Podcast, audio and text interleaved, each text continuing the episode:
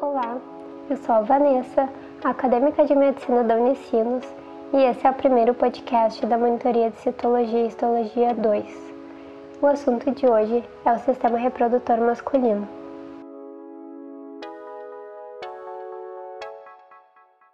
Primeiramente, temos que pensar quais partes compõem o sistema reprodutor masculino.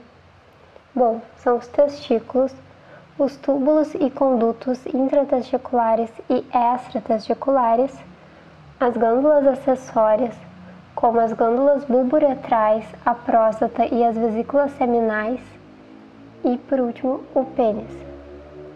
Começando pelo testículo, ele é dividido em lóbulos que são preenchidos por túbulos seminíferos. Os túbulos seminíferos estão envolvidos e sustentados pela túnica própria. No tecido intersticial é onde as células de Leydig são encontradas. As células de Leydig secretam a testosterona, que tem algumas funções como a manutenção da espermatogênese e o surgimento das características sexuais secundárias masculinas. Os túbulos seminíferos são extremamente enovelados e o lumen do túbulo é revestido pelo epitélio seminífero. Neles são encontradas as células de Sertoli e as células espermatogênicas, as quais estão em vários níveis de diferenciação. Se perguntarem quem forma a barreira hematotesticular, lembrem que são as células de Sertoli. Além disso, elas têm como função, entre outras coisas, a sustentação e a proteção das células germinativas. Já as células espermatogênicas são as precursoras dos espermatozoides e nos túbulos seminíferos elas sofrem o processo de espermatogênese. No, no microscópio, na porção mais próxima à base da célula, vocês podem encontrar as espermatogônias. Indo em direção ao lúmen estão os espermatócitos e, mais próximos à luz, as espermátides. Existem características que vocês podem utilizar para diferenciar as células de Sertoli dos espermatócitos. As células de Sertoli têm núcleo oval, pequeno e geralmente no centro da célula. Além disso, elas têm nucleolo. Já o espermatócito não tem, e o núcleo é heterocromático. É interessante saber também que as espermatogônias são divididas em tipo A, que são as células tronco do tecido, e em tipo B, que são aquelas que diferenciam para gerar o gameta. Outra coisa é que o espermatócito primário é a maior célula da espermatogênese. Após o amadurecimento dos espermatozoides, eles vão para a luz dos túbulos seminíferos e a partir dali percorrem o sistema de túbulos intratesticulares, que incluem os túbulos retos, a rede testes e o ducto eferente.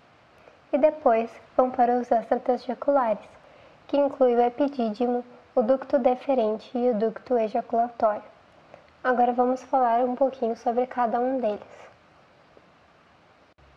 Os túbulos retos têm células cilíndricas, que ao longo do caminho se transformam em cúbicas com microvilos. Na rede testicular, a mucosa se projeta para a luz e o revestimento epitelial é o mesmo dos túbulos retos. Depois, chegamos ao ducto eferente, que tem epitélio cúbico simples, mas que gradualmente se torna cilíndrico. Agora sobre os túbulos extratesticulares. No epidídimo, o epitélio muda. Temos epitélio pseudostratificado com estereocílios longos e irregulares na parte apical. Ao chegar no ducto deferente, o epitélio continua o mesmo, porém mais baixo. É importante notar que o ducto deferente tem uma camada muscular bem espessa. Na posição final, na união com a vesícula seminal, existe uma dilatação que forma a ampola do canal deferente. A vesícula seminal, a próstata e a glândula bulburetral são as glândulas acessórias do sistema reprodutor masculino. A secreção dessas glândulas tem como objetivo fornecer um meio de transporte e também nutrientes para os espermatozoides. Vamos comentar um pouquinho sobre cada uma delas. Começando pela vesícula seminal, ela produz uma secreção espessa e amarela, que fornece nutrição para os espermatozoides. Já a próstata tem uma porção secretória que regula o pH do sêmen e contribui para o volume seminal.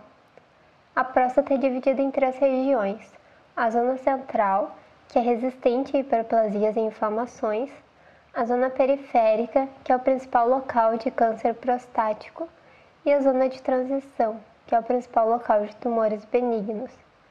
Por último, a glândula bulboretral também produz uma secreção, a qual é viscosa e transparente e tem como finalidade a lubrificação.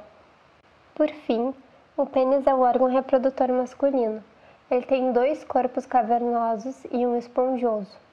É pelo esponjoso que passa a uretra peniana.